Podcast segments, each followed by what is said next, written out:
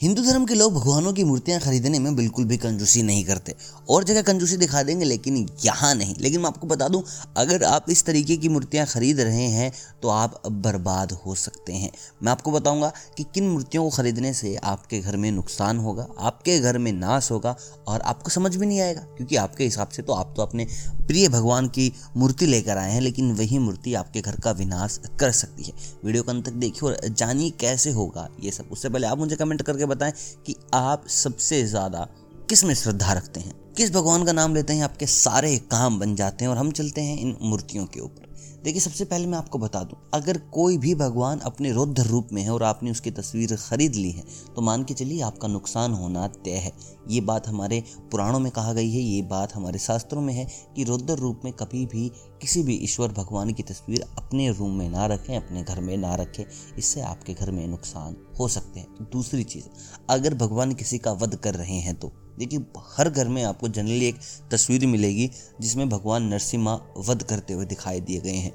तो लोग ऐसे सोचते हैं कि भाई, ये तो बड़ी अच्छी तस्वीर है। भगवान ने नरसिम्हा जी का अवतार लिया और ये हमारे घर में है। लेकिन ऐसा रखना बेहद गलत है। ऐसी तस्वीर ना तो अपने पूजा घर में रखें, ना अपने मंदिर में रखें और ना ही घर के किसी और स्थान पर। ऐसा रखने से आपके घर में नुकसान होगा, आपके घर में कलह बढ़ेगा और आपको समझ तक नहीं आएगा कि ऐसा क्यों हो रहा है।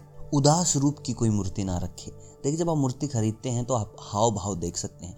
ऐसी मूर्तियाँ ना रखें जिनमें ईश्वर उदास बैठे, यानी कि आपके घर में अगर भगवान उदास बैठे हैं तो आपके घर की उन्नति नहीं होगी। इस चीज़ का भी खास ख्याल रखें, अगर आप माँ लक्ष्मी की तस्वीर खरीद रहे हैं, माँ अन्नपूर्णा की तस्वीर को खरीद रहे हैं, कोई चार्ट खरीद रहे हैं, कोई पोस्टर खरीद रहे हैं तो उनमें वो बैठी हुई नज़र आए, विराजमान स्थिति में हो, ना कि खड़े हुए। यही आप देखते होंगे, आप ज़्यादातर भगवान शिव की जब मूर्तियाँ खरीदते हैं तो उसमें खड़े हुए दिखाई देते हैं। लेकिन ऐसी गलती आप माँ लक्ष्मी के साथ ना करें। माँ लक्ष्मी अगर आपके घर में खड़ी हुई तस्वीर में है तो मान के चलिए कुछ महीनों में माँ लक्ष्मी आपके घर से चली भी जाएगी। दोस्तों, अपने पूजा घर में कभी भी पितर देव की मूर्तियाँ पितर देव का कलश और साथ ही साथ भगवानों की मूर्तियाँ एक साथ ना रखें।